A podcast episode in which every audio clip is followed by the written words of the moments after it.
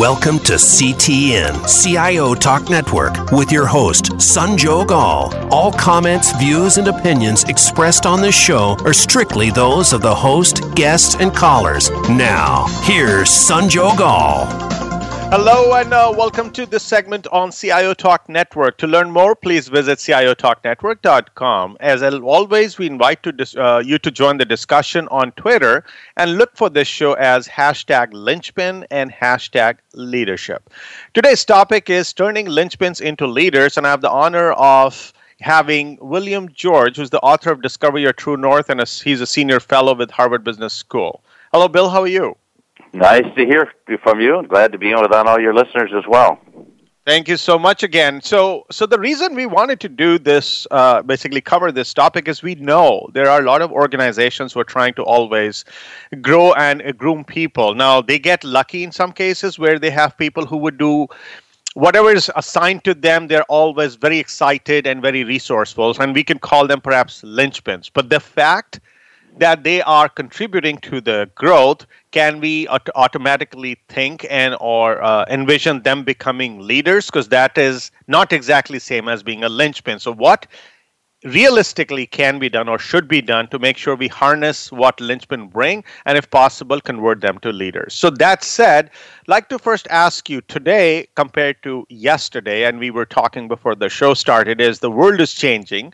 The way an individual contributes and connects with others the way the team works together and works with other teams and the way the organizations are structured in terms of hierarchy there is a change. There is a difference. So people as they are individual contributors how do they fit in into the newer mode of the way the organizations are moving forward? When i uh, wrote my book discover true north which came out last august we interviewed an additional 47 people in addition to 125 we'd interviewed before about 10 years before. And what we found was leadership has changed dramatically in the last 10 years that today hierarchy and bureaucracy is out because the organizations that have a much flatter organization, much more horizontal, where people communicate and collaborate, uh, are the ones that are winning in the marketplace. Uh, the organizations that, instead of exerting power over the people, empower people across the organization and think of leadership and not a few people at the top, but uh, thousands of leaders who step up from the organization is critical. And one thing I learned in my days in Medtronic were, and really before that, was in every organization there are informal leaders. These are people you might you would call linchpins because they're vital to the uh, performance of the enterprise. They're the ones that make it go. They don't necessarily have the biggest titles, but they're the ones that make the organization go. And any or any leader has to identify who those people are and be constantly in touch with them. Be wandering around the offices, the factories, the labs, the stores, the uh, the, the places of service business like we had at Medtronic in the hospitals, and really be in touch with the people that are making your organization grow. And they're the ones that are evolving into real leaders if they get empowered to step up. And that's the job of the top leadership. So the way you almost made linchpin synonymous to leaders or a linchpin being a leader in the making, when the, the way you define it, it almost seems that if someone can get the job done, someone is resourceful, the person has the potential. But when we talk about leaders, they have to also have the charisma, the way they can inspire people, they inspire change and many other things. But if a person is a solo gig of sorts, like an int- intrapreneur who's doing whatever they're supposed to do to get the job done, does that automatically qualify them to be looked at as someone as a potential candidate to become a leader? I think it does. And I don't think that leaders have to have charisma. I think they can be strongly introverted. You can have tremendous leaders among scientists who lack total charisma. But um, when they're working with people, they inspire other people by their commitment to the enterprise, to the desire to make a difference, to create breakthrough ideas, to help a customer, to go that extra mile. I mean, we had a lot of salespeople at Medtronic. They would do anything to help a doctor so the doctor can in turn help a patient and they would spend all night driving across uh, a state to try to get a product there so doctor could do surgery at 6.30. They were real linchpins in the organization. They made it go. And yeah, we look for them to step up. It wasn't, they don't need titles. It's not about titles. It's about commitment to make things go. And I think that's essential. But I think we've had a very limited view of what is a leader, and we've it's almost like a leader is a manager coming out of Management 101 MBA school. That's not true. Leaders are at all walks of life, and it's the job of senior leaders in the organization to figure who out who they are and empower them to step up and give them the opportunities. So the way you explain that means anyone who is a linchpin, they, the the person can of course be seen as a okay, we are going to invest in you.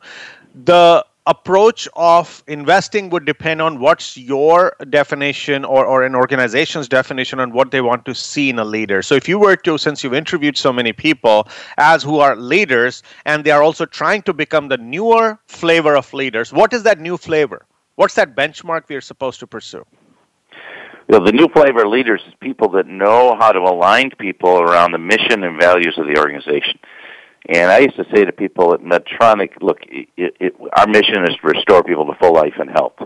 And when I got there, we were restoring 300,000. Now the number in my left is about 6 million. Today it's 30 million.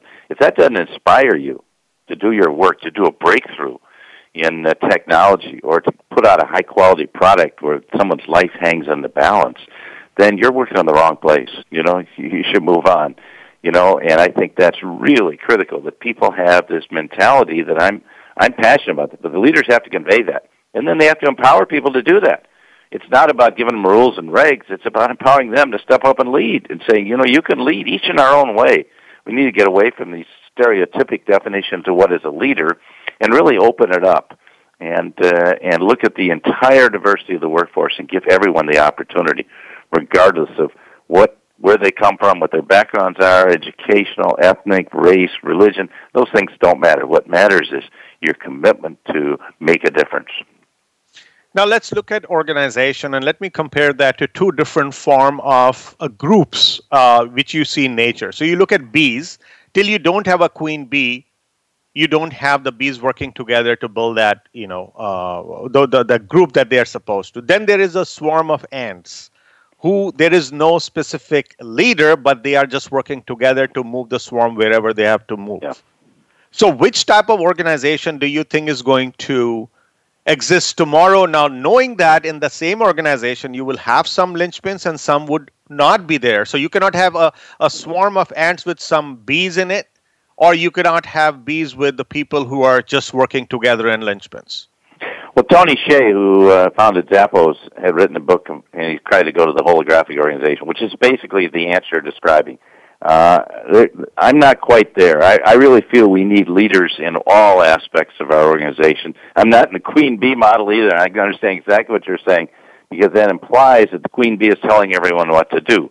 I think the job of leaders at all levels is to inspire people to come together, collaborate across organization lines. Let me give you an example of an organization that does that amazingly well.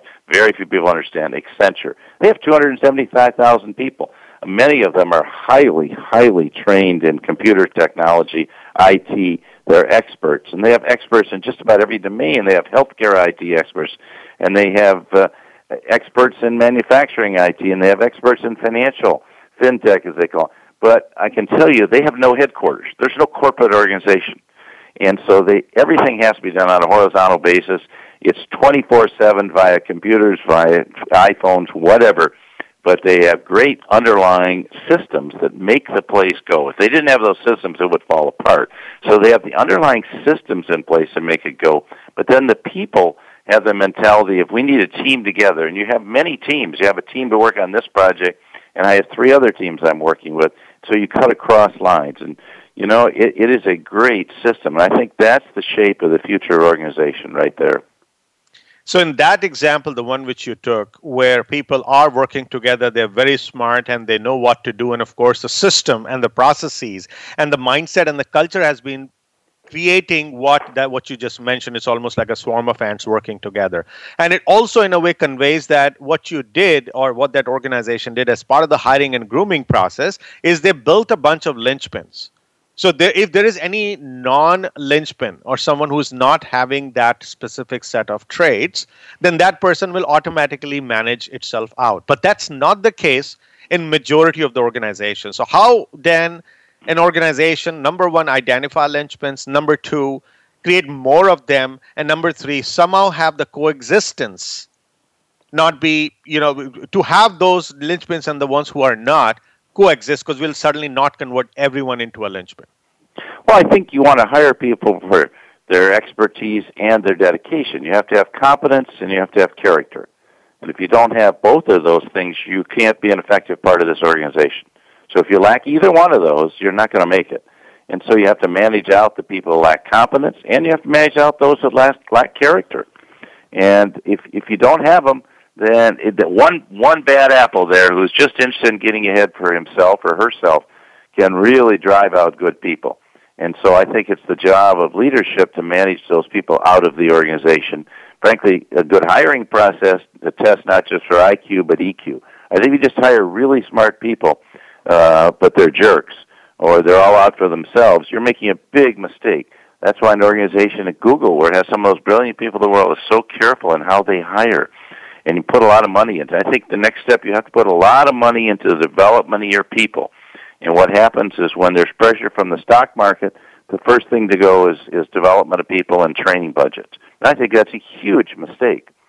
You know, I'm I don't think you should ever cut the R and D budget, but you might do that better than than forego your people. But a lot of people look at people as just commodities right now. We just pay them minimum wage. Let's get the lower end people. I think it's wrong. I'd rather have you know a few good people like the Marines say, a few good men or women. I like to have a few good people and make sure they're really committed and doing a great job because they influence everyone else. And that rotten apple at the bottom of the barrel who's politically motivated out for themselves can drive out a lot of good people and uh, can confuse a lot of good people. So I think it's the job of the top leaders to manage those people out of the organization. And but really to invest in the people, the linchpins as you're saying, and ask everyone to step up as leader. Every one of those people can become a leader. They have to have they have to have the passion to do it. They have to have the compassion for the people they're serving, uh, and they have to have some empathy for their coworkers, and they have to have the courage to step up. And I think those are all qualities we can develop in people. So, when we are looking at a, a, linchpin, if I were to go by the theoretical definition, is someone who gets the de- job done and is resourceful. I've come across people and I've worked with people who themselves can be rock stars, if you will. You know, get that, give it to them, and they will make it happen.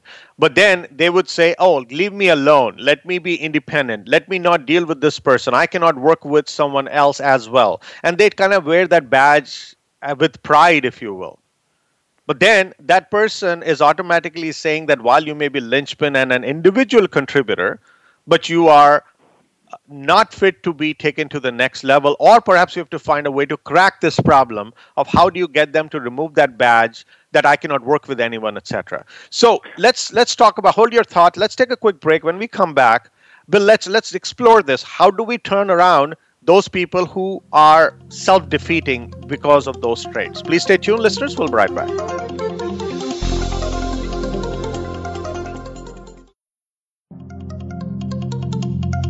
Today, enterprise technology is both strategic and global. Each week on CTN CIO Talk Network, IT thought leaders from around the world share their experience with listeners as they discuss with Sanjog Aul how they are trimming costs and partnering with business to innovate and help IT become more competitive, better care for customers, and improve the corporate bottom line. If you want to keep up with IT thought leadership, listen to CTN CIO Talk Network with Sanjog Aul at CIOTalkNetwork.com.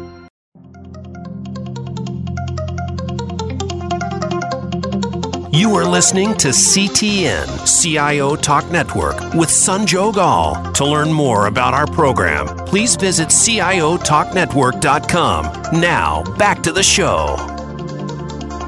Welcome back. So, so Bill, when we look at a linchpin, typically we say, okay, you're an individual contributor, you can do a job, you're responsible, you're accountable. All that is good, but then we have also seen many of them have carrying this badge with pride that, oh, I can do this, but I am better off left alone and work independently and and and as you said in some cases they could come across as jerks so do we just I, and I've, ha- I've had this conversation on the show with other CIOs and leaders. They say I am better off letting them go versus b- creating that castic effect in the in the team. But when we are looking at converting the linchpins into leaders so do you think those people should be simply sifted out or is there is some potential for them to be converted? Oh i think there's definitely potential for them to be converted. See i think we go to the nature of work today. I don't think there's any such thing today as working alone. Let's take merck a, a company of great scientists you know, la- scientists in their labs have to collaborate. The problems they're solving are too complex for any one individual to solve on his or her own. So they need to collaborate. It's not just about going now. Maybe you need to go away for a day and really think and come back, but then you have to collaborate. And I think you have to know how to collaborate across geographic lines, across functional lines. That's what makes organizations go.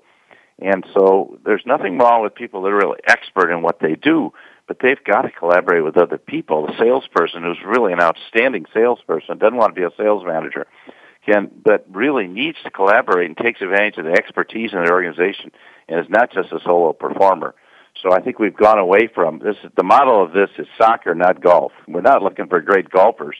We're looking for great soccer players who know how to be a part of a team. Now, maybe you're the goalie and you're singularly good at what you do, and they aren't going to put you up trying to score goals but uh, you still have to collaborate with your teammates. And I think it's all about that in an organization today.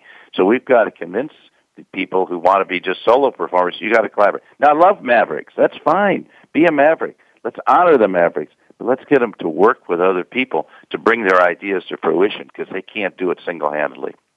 And what can be done about it? So you mentioned they should be doing it, but what's that uh, brainwashing, if you will, because they have no, a it's not natural brainwashing. Come on, it's training, it's development, it's working with them. That's the job of the leaders, and it's not just the CEO's job; it's a, their group leaders. It's persuading them that this is how we get things done here. This is what makes this organization great. This is what makes Google great. Google has brilliant individual contributors, but they've got to work with other people. So does Apple, you know, so does Facebook. But they still have to work with other people. You can't, no man is an island, as John Donne said. We're all part of the main. And I think we need to have people understand if you're going to be part of the organization, you need to be a part of the organization. You're not just uh, out there. And uh, this is, uh, you know, I'm in an academic institution where a lot of people think they are isolated, and that's not good. I think we need to be a part of the whole. So if if if in such cases, I'm going to dig a little deeper here. So I've had situations where people would actually show interest. They are great workers as individuals, but they would show that their interest is above their organizations. So now in this case, if if someone like me, for example, if I was a leader of a company or someone who's trying to you know mentor someone like that, what am I supposed to understand about their stand there? Is that because we are not giving them enough as an organization? That's why this person feels this way, that they're important, more important than the organization? Uh, if they really think that and you work with them and they still think that, then they should go ahead and go work. They should leave the organization. At Medtronic, what we do after about six months, we have what's called a mission and medallion ceremony. We talk about the mission of the company, why we're all working together to achieve this mission of restoring people to full life and health. And at the end of the time, our founder, and then I did it as CEO, now the current CEO does it, gives everyone a medallion. And that medallion sig- signifies that you're part of the organization. You have that on your desk or your place of work or your bench at work. And everyone has those with great pride. They're the same for from the CEO to the factory worker. But uh, that's a signal that a symbol that you're part of the organization. And if you can't buy into that, then I think it's time to move on. Because we have to come together and align around this mission and values. And if you can't do that, then there's no place for you. In the end, I, I believe in giving everyone a chance. But I don't care what your job is. If you're a sales clerk at Target uh, or a uh, you're a checkout clerk, you've got to buy into the idea of making customers feel good about their visit to Target, their guests in your home. So we spoke about teamwork, and one of the things which comes as a as a key ingredient of teamwork is that there's a mutual respect. If someone is a linchpin, very resourceful, smart, sharp, gets the job done, gets the medals and the attaboys on their back, but then there are other people because of their personal needs or maybe a preference, they chose to become that nine to five worker who's assigned a job and they get it done. But they're part of the same team, which linchpin also is. How do you get linchpin to respect the person who's doing the regular nine to five job and earning an honest living and still play the team. Because in their in their mind it could very well be that anyone who is like me is the one who i'm going to respect. Are they both committed to the uh, mutual goals of the enterprise? If the nine to fiver is not if it's just a job and uh, they have no interest in the mission of the enterprise in other words just go back to the target example they want to make their guests feel really good about being in the stores. If they don't get that and they're just putting in hours, then they have to move on too. There's no place for them in the organization. But if they get that and they just want to do their job, but they've got kids at home and they have to leave at five o'clock to take care of their kids, I get that. Uh, but they're really dedicated. In that time, they're really great with customers. They're great with fellow employees, and they're there to really make everyone have a good feeling about fulfilling the mission of Target, as to use that as an example. Uh, but I don't think there's a place for people in organizations that don't care about the organization. I really don't. I think there's a place for people that are just solid, solid performers that do their jobs well. They don't have to be stars. I think there's those people are invaluable, but they're loyal and they're dedicated. If they have no loyalty, and uh, and they can't develop loyalty, then it may be time to move on. So, if you are looking at these linchmen to become leaders, one of the traits of a leader is the person has some vision. You do not have to be the top leader to have a vision. But then, in case of linchpins, or at least the ones who are very sharp and get the job done, they have ideas in many, many cases, but they may not necessarily have developed that. Uh, you know the trait of being able to have a vision about where we could go and even they could share the vision with the team and the, even the people higher up how do you how do you get these people to start getting beyond the idea generation the ideation process a, and become a vision development? I went through this at medtronic all the time. We have a vision collectively of coming up with new medical therapies very innovative therapies. And some of the innovators for mavericks they want to go off and do their own thing. Great.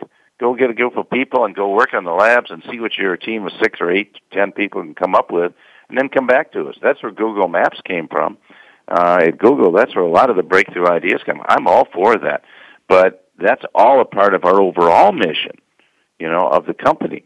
And if you're contrary to that, if you're really opposed to it and you don't buy into it again, then they're going to pull the organization apart and they're going to pull everyone else down with them. Because everyone else will say, "Hey, look at those people. They aren't. They don't even care about our mission. It's just." Or people sit around and they talk about social talk at work when they should be helping customers. Uh, it's one of my pet peeves. I think you got to buy into what we're doing collectively because each one of us represents the organization. Everyone we interact with, it's a fellow employee, a customer, a supplier, an outsider represents that organization, and we have to collectively uh, be committed to the mission and the values. And if you're committed to the mission but not the values, then also you can't work there. If you're not committed to doing to creating trust and doing business with integrity, or you're not committed to the highest quality uh, or the best service, then you know there's no place for you. So the the very interesting part that you mentioned that everybody has to be collectively thinking about uh, in the best interest of the business. But if you think the shepherd model, if someone is saying, "Okay, I've got a bunch of very interested and driven people," and there is no one to really shepherd them and group them and at least become like a swarm which moves in a given direction then it is dissipated energy. Yes, it is. So and then it doesn't go anywhere. We need we need the shepherd of the sheep. You know, so exactly are moving together. They're not. You know, otherwise you have anarchy and chaos, and and you have conflict. And then what happens in an organization like that? You start writing a lot of rules to bring people in line, and then you become a bureaucracy, and no, no one wants to work there, and you can't get anything done. And that's just not the kind of organization I envision. So, if you are saying that you need sheep and shepherd both, so would you think that linchpins, while they're becoming the leaders, or at least we are developing the traits, they have to become a little bit of a sheep to follow someone and then learn what's the value of, or are they kind of learn by watching or learn yeah, by experiencing mean, how a leader is leading? Like following your analogy, I was on a sheep ranch in New Zealand a year and a half ago and I watch these sheepdogs, okay? And I watch them shepherd the sheep, bring the sheep together. They're not in charge. the shepherd was there. He was he was giving them whistles, and he was, you know, directing them through his whistles. They're the ones doing the work, but they're bringing, they're in effect keeping people in the flock. And if one sheep got out of the flock, they, the sheepdog would work really hard to get uh, people back into the flock. So I think you need the sheepdogs as well. They're not the leaders, but they're the people that say, hey, you know, so Rob, you know, you need to get on board here, you know, and we need to have you part of the enterprise. I noticed how you treated that customer, and that's just not the way we do things.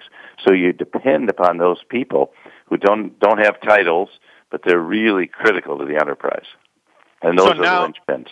Yeah. So with that said, with that analogy, extending it, would you make a linchpin or, a title a linchpin a shepherd, a sheepdog, or a sheep? Well, I, I think more like the sheepdog, but then they certainly have the capacity to step up and become the shepherd and give them that opportunity. Okay? And I think everyone has that capacity if they want to step up. And would you make make shep, uh, the sheepdog synonymous to a manager, or still be a leader or a lead, no, leading no, no. from the middle? No, no. These are just linchpins in the organization to keep everyone together, keep people going. They're coworkers. Okay, they're not managers In fact, frankly, I would rather have leaders and not managers, but that's my own bias. Uh, but no, I think they're the ones that keep everyone together. They're the subtle leaders. I remember seeing a guy who was at a resort once, and he said, "You know, I'm the one that keeps all the. He was just an employee. He said, I keep all the employees in line. All these young people come in here. I have to culturate them into. We're in a part of a community here. And you need to be a part of this community. He didn't have a manager's title. He was just oh, he just worked there, but he was very proud of what he did in bringing people into the into the flock. If you found uh, an organization where there are a bunch of linchpins, but not many of them are getting uh, elevated to a leadership position or a, a, a leadership responsibility or role, what could be going wrong in their grooming process? Well, I think it's the idea of elevation. I think it's thinking of elevation in terms of title, salary, promotion, status, and I think it's more about empowerment of getting people to step up and lead in place. Lead right where you are, bloom where you're planted, and step up to that role right now. Maybe the title, maybe the money, and all those things will follow. But we want to see you leading now. We're not. It's not like you get the title and then you lead. I don't believe in that at all. That's an old-fashioned bureaucratic model. And I think people, young people today, particularly millennials, they want to lead now. Don't make them stand in line. Give them an opportunity. Open the door and let them go. Give them a budget, let them go, and let them go do their thing in collaboration with others. Given where the the focus is on shareholder holder value more than relatively more than the employees which should not be the case but that's the reality that we are dealing with what is it that we have to do in order to for for the people who are essentially the leaders today to to shift that focus and look at these linchpins and timely convert them into leaders so that it doesn't become a pressure cooker and eventually the organization crumbles. But please hold your thought. We'll come back from the break. Please stay tuned, listeners. We'll talk after we're back.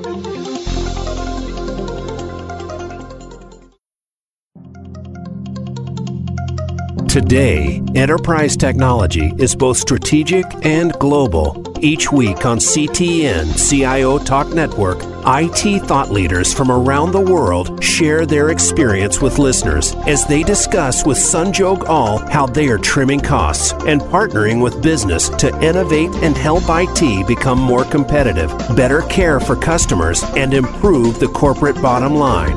If you want to keep up with IT thought leadership, listen to CTN CIO Talk Network with Sanjog Aul at CIOTalkNetwork.com.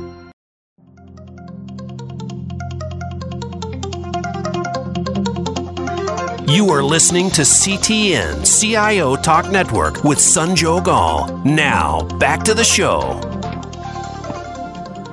Welcome back. So the question is, uh, Bill, when we are looking at shareholder value being more important and, and Wall Street analysts are more important than the people within, what do you think can be done to insulate that ongoing effort to keep identifying and grooming these linchpins into leaders so that we become that type of an organization that you mentioned, which is around the world, and most of them are linchpins, and it is it's just moving forward as a result.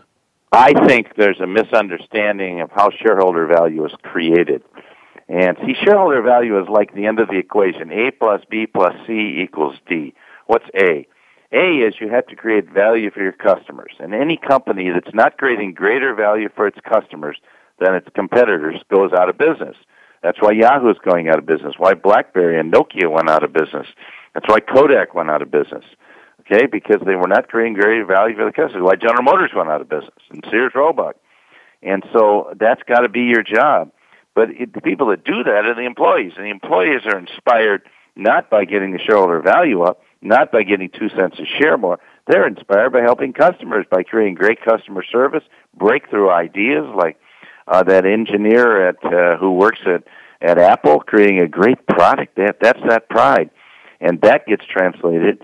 And then, in if you do that, if you create superior value for your customers, and you have employees are motivated to do that, you will create revenue growth, greater revenues, and ultimately greater profitability, and that leads to shareholder value. The the rule that we set a session at Harvard yesterday, Harvard Business School with 50 CEOs you cannot cost cut your way into prosperity. So the pressure from shareholders to cut, cut, cut, cut people's salaries, cut their bonuses, cut the number of people, lay off 10,000 people is a flawed notion that that's going to give you prosperity. That's just going to give you a little bump in the stock price. There's no evidence that taking that cash and giving it back to the shareholders increases stock price long term. All it does is a short term bump. Then those shareholders sell your stock and you're left holding the bag and you have a depleted enterprise. And that's what so many leaders have fallen into that trap. So I'm very, very much opposed to that and feel strongly that people have to focus on creating value for customers.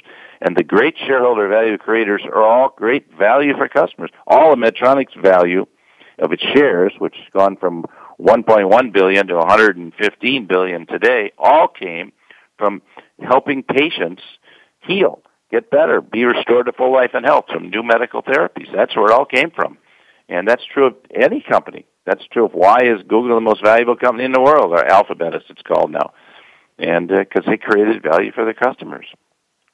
So what you just said definitely is is understood by the masses, and that's why they crib to say when it is so understood and it's so clear and intuitive, why we still persist going in the same direction. Is that so the leader, the way I look at a leader is the person should be fearless. But are we being fearful because of which this persisting? Some of the most fearful people are old line CEOs trying to keep their jobs and trying to satisfy what I call the shareholder of the last five minutes. Okay, not long term committed people, and they're not. They lack courage. They're not prepared to take them on. Take a guy like Paul Polman at Unilever. I wrote about in my book, Discover Your True North. Paul totally will take shareholders. And he said, "Look, I'm he was getting a lot of pressure to improve the share price of Unilever, and he said, "Look, I'm not here to serve the shareholders. I'm here to serve uh, consumers and my customers. And if I do that well, the shareholders will benefit long term." But the short-term view we have in our society, and it varies with the it it dissipates with the square of the distance from Wall Street. So the closer you are to New York, the greater those pressures are, and money becomes the goal, and it's a short-term game. And that's why I think this is really not a good thing for our society. So you and I can, of course, scream at the top of our lungs, but how to make these people actually listen? What what is so? Do we just bide our time so that these people who are just saving their jobs and many thousands of employees and the overall value that you, we could have otherwise delivered suffers? I think we need new leaders, and I'm very pleased to see the new leaders stepping up. We do new, at Harvard Business School where I teach. We do new, new leaders programs and we invited we do a two two a year. We invited them to come back yesterday. We had these fifty large company CEOs coming to our program, and they really are stepping up. I'm these exactly the things we're talking about in your radio show. Exactly what we talked about with the CEOs of these very large companies. You'd recognize the names of these companies. These are all major global companies. Uh, you'd recognize their names. So um, these th- this is where you got to get to the leaders too to fortify them against Wall Street and not fall prey to the activist investor, the hedge fund, the short-term person. They're just trying to make money for themselves. And as soon as they do, they'll get out of your stock. They're not investors in your company. They're just traders. So, so now interestingly, linchpins, I would like to bring the conversation back to linchpins, and we say we need new leaders. So let's say if we, we, we look at these linchpins who are otherwise doing great contribution and we have to groom them. Guess what? In many of the organizations where these linchpins exist, they're also learning by watching what the leaders are doing, almost like parents right? They're role and models. If they le- the leaders are role models. You're right. Yeah, role models. And and if you are teaching them the wrong game of golf, or wrong game of soccer, then these linchpins could be grossly undermining their own potential by acquiring certain traits without recognizing that they're falling into that trap of shareholder value being higher or being put more at more prominence than than the rest of the value delivered to the organization's people. How do you prevent that? That's the job of the leader, or and if you want to follow the sports analogy, that's the job of the coach. That's what they're called to do. And if they're not, don't do that. If they don't pull, if they say they got a person a lot of potential that just wants to play for themselves, and they won't make pass the ball, they won't give it up to anyone else, they won't recognize the team, they won't recognize it getting an assist. Then when somebody else scores a goal is just as important as getting the goal yourself. Then you have to train them, or you have to. There have to be rewards and punishments. You know, for people that play that way, they aren't going to get to play. You know, they can come to training, and if they don't get it, then they don't get in the game. And uh, you know, in a go back to the organization sense, they may have to leave the organization. Sorry, so that here, sounds harsh, but that's the way life is today. Uh, people like that will pull you down. And so, so the, the, the point I was trying to make, you're so accurately uh, suggesting what should be done. But here, the challenge is the people at the top in organizations who are not thinking like true leaders and they're just trying to bide their time for the job, just save their job. But linchpins exist, so who they go ahead and learn from because they are learning some of the bad habits, perhaps subconsciously, from those people who are trying to convey that, hey, if you want to become a great leader, you have to show success, and success could be by shareholder values, and you have to cut costs. So these linchpins are getting the wrong lessons. How do you isolate them from getting those? That's the job of other linchpins and leaders in the organization to bring them into the mainstream of the organization and teach them, coach them, develop them about how things work here. That's not the way we do it here at our company. Let me explain to you how we do things. And you're an outlier, and uh, you've got a lot of potential, uh, but you have a choice. You can either become part of the company, or you can be outside the company, and then finally, eventually, you'll go away. But Bill, and I don't see they, any other they, choice. Either Bill, develop what, them. Go ahead. Yeah, so I wanted to ask you this. What you're suggesting again is that somebody in in the organization does this with these linchpins. But are they going to go against the DNA of the top dog who is actually running the organization who may not be doing the right things? Yeah, that's that's why it's up to the top leaders to get rid of and we talk about that, to get rid of the uh, the, the outliers, the jerks, the people that are pulling the organization down. And by the way, the, one of the reasons you keep these people is because they have good performance by the numbers. They take credit for what everyone else does, but they may be driving the organization totally the wrong way. And so it's your job to ensure that uh, you don't let people in this organization survive that way. And so I'm on a number of boards of directors. I tell you, we counsel people like this out of the organization, even though they're top performers and they're in senior positions. Okay? And you just can't let them be the dominant factors in the organization, or you're going to pull the whole organization down. So, a successful organization is usually when it listens to its people. And we would, in, in, this case, focus on linchpins to say what is a good mechanism to listen to these people so that, because they would have bright ideas. And one of the things which would totally demotivate them is that if that's put on the side and not acted upon timely. And that well, should think, be. Go ahead. Go ahead. Finish up. Sorry. Yeah. So, so, so if he if he were to get a good mechanism of ideation which is coming from linchpins to consideration, rationalization, prioritization, and execution.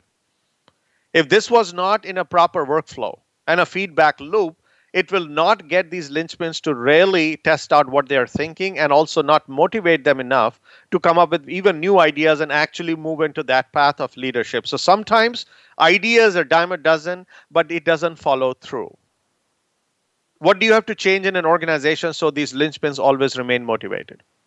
Well, I think the top leaders need to be with the people and understand the culture of what's going on, not spending their time in boardrooms or in conference rooms looking at PowerPoint charts and looking at numbers all the time. They got to get out and figure out how the numbers are generated. That means they've got to get out with the people. They've got to be going to the lunchrooms. They've got to be going all over the company, whatever business you're in, and talking to the people in the IT department or talking to the people in the in the accounting department or in on the in the factory floor or in the in the labs or in the field where the service people are. And if you're not doing that, if you don't have that direct contact, people want to know who's the real leader that I'm dealing with here.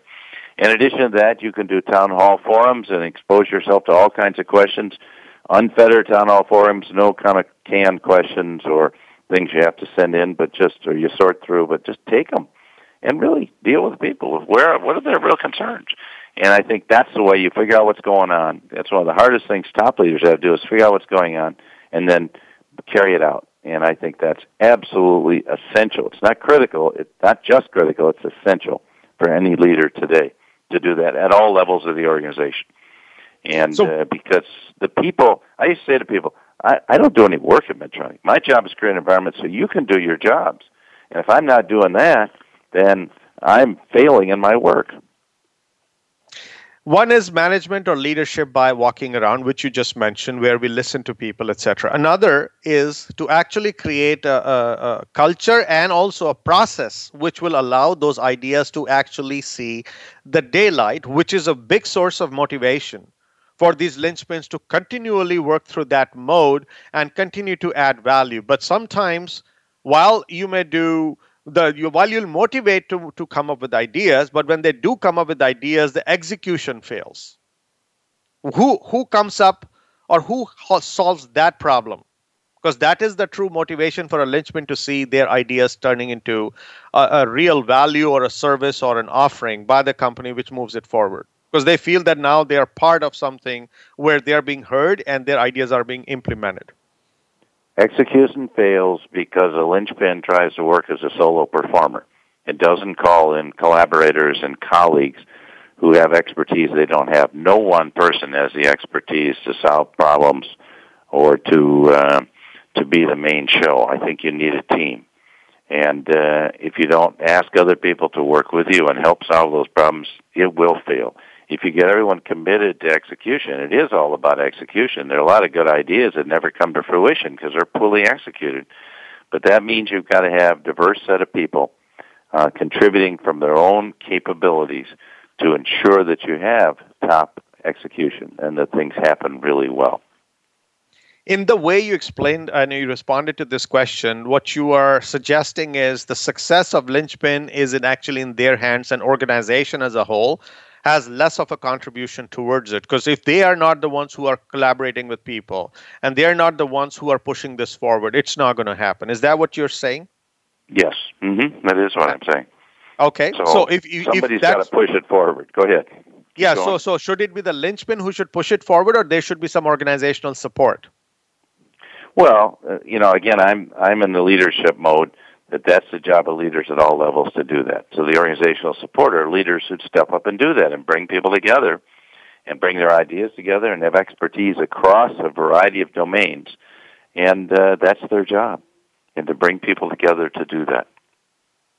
Let's take a quick break, listeners. We'll be right back, and then let's go to the basics of how do you identify a linchpin at the time when you are hiring them. Because, of course, we said that if you want to build the right organization, you have to have the people who are unnecessarily being a baggage to move on or find some other place to work. But at the same time, you need a funnel. You need people to be flowing in, but at that time, the hiring becomes very critical. So, the key question how do you identify a linchpin at the time of hiring? Please stay tuned, listeners. We'll be right back.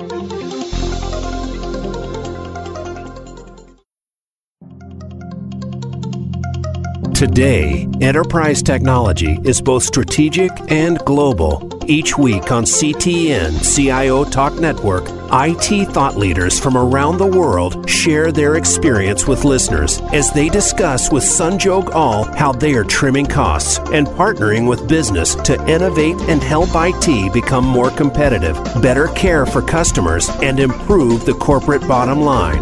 If you want to keep up with IT thought leadership, listen to CTN CIO Talk Network with Sanjog Aul at CIOTalkNetwork.com.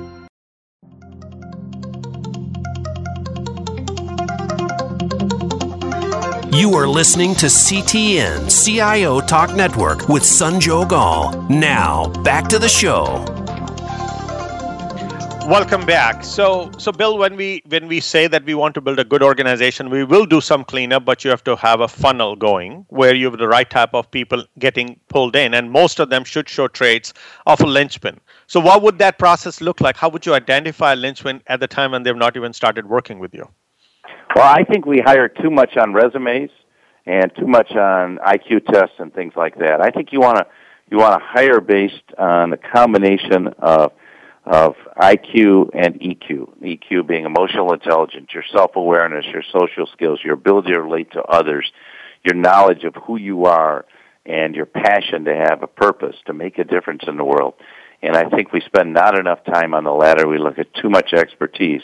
And the mistakes I've made is hiring for expertise and not for caliber, not for character, not for looking at people's ability to go beyond and who they are. I think this takes a much more intense interview process, and I think it's a huge mistake that a lot of organizations make.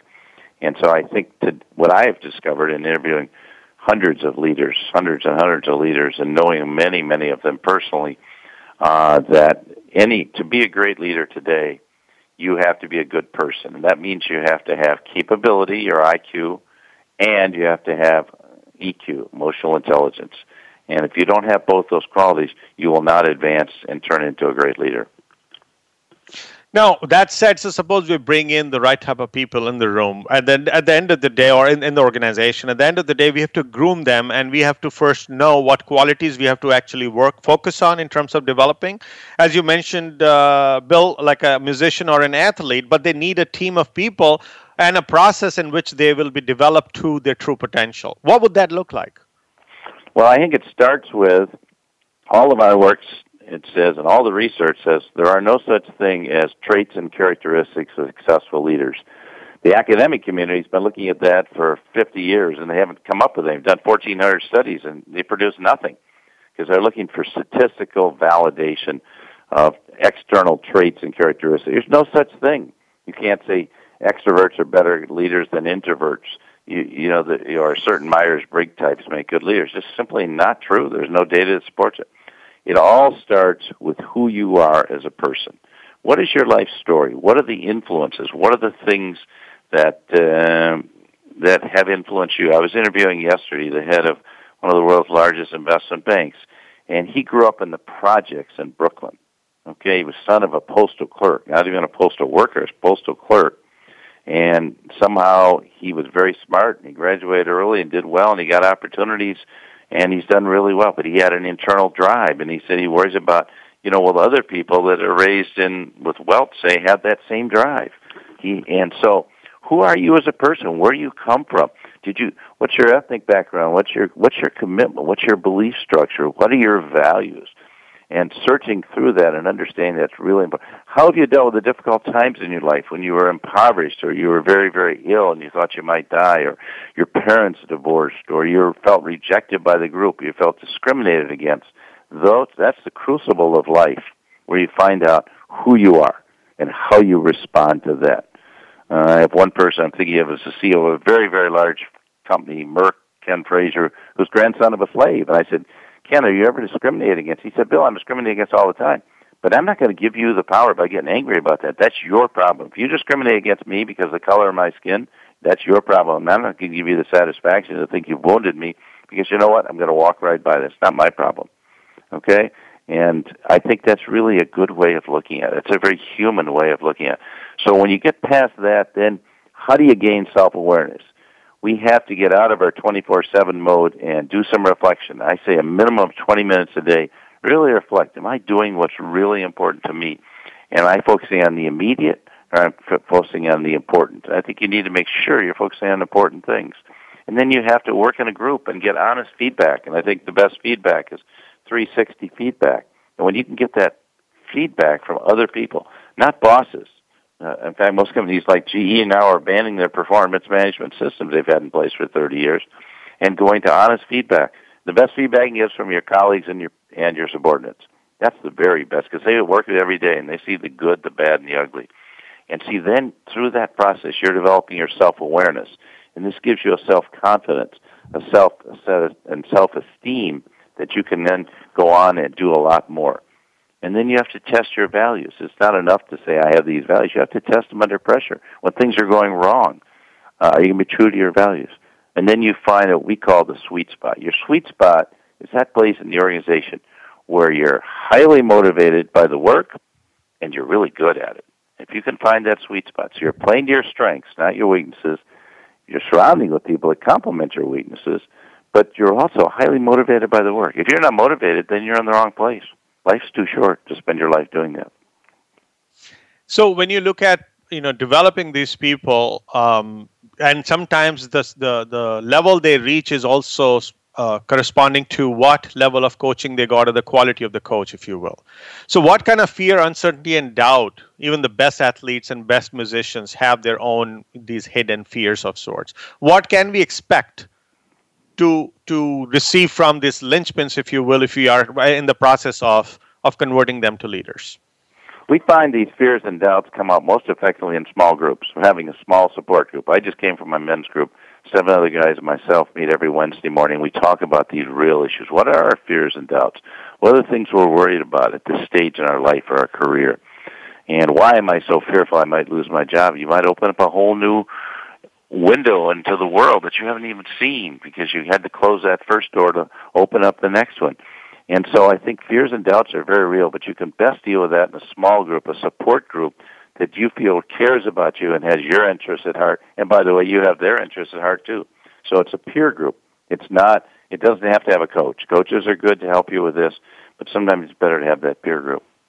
And would you say there is a common denominator, or like we, we try to standardize everything? So if, if somebody's trying to learn how to coach these linchpins or be even in a peer group to re- effectively respond, are there typical questions that you see coming up with the from like uh, these questions are being raised by the people who are otherwise linchpins and are trying to or being stretched to become a leader, and they say, okay, this is what my fear is, and you see a commonality across the board? Well, I certainly see the fears. Yeah, I don't think there's commonality in coaching and I think coaches that don't reveal themselves and what their fears and doubts are aren't very good coaches. I'm much more of a of a peer coaching, peer mentoring model, uh, where we work together and I share with you uh, what my fears are, what my doubts are, and you share with me yours, or I share with you my difficult times and you share yours. So it's much more of a peer approach. It's not a one up, one down. I don't like the idea that someone's judging you or telling you what to do, because I'm not sure they're all wise either. And I think it's working through these things, really important things in life, and that's kind of the way I see it. Um, but you need that support team. You need people you can really count on. Uh, and make sure you don't have sycophants around you to tell you how great you are. The higher up you go, the more likely you are to be surrounded with these kind of people, and they're really dangerous to your success.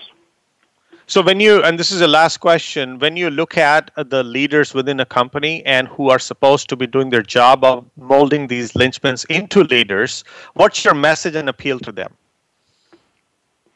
Uh, that you need a company with not just a few leaders at the top, but you need leaders at all levels. And you need empowered people. Every person in your organization's got to be empowered to fulfill the mission of the organization.